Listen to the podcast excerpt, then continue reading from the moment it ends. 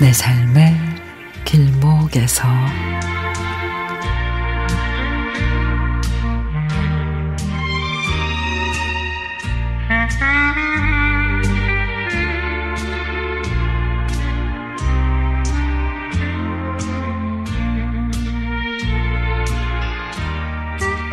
제가 2년 전에 허리 디스크 초기 판정을 받았습니다.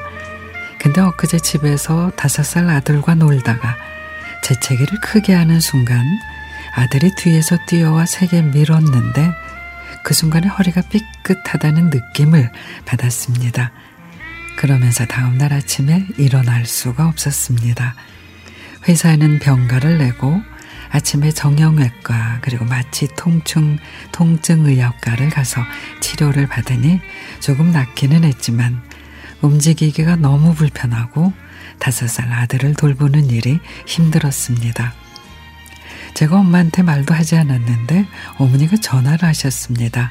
손자랑 집에 왔다 가라고.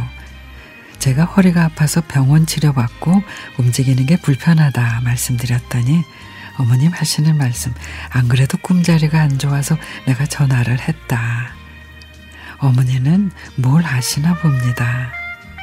어제는 또 아내가 밤샘 근무하러 나가는 날인데 어머니한테서 전화가 와서 제가 허리가 아프니까 손자라도 어머니가 데리고 가겠다 하십니다. 운전은 그래도 할 수 있으니까 그럼 아들을 데리고 가겠노라고.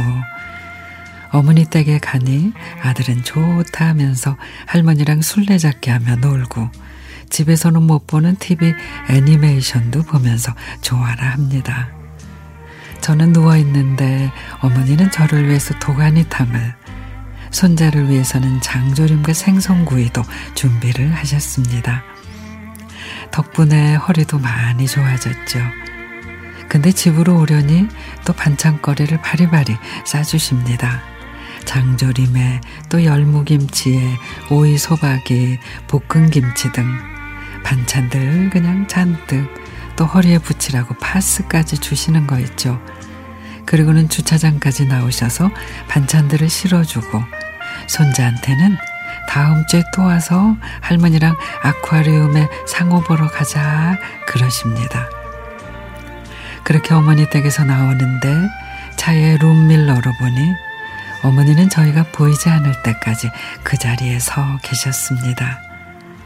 멀지 않은 곳에 있으면서도 매번 바쁘다는 핑계로 어머니 자주 찾아뵙지도 못하는데 항상 반찬 챙겨주시고 항상 저와 손자 걱정해 주시는 어머니의 내리사랑 정말 무엇으로 보답해야 할지 어머니 감사합니다.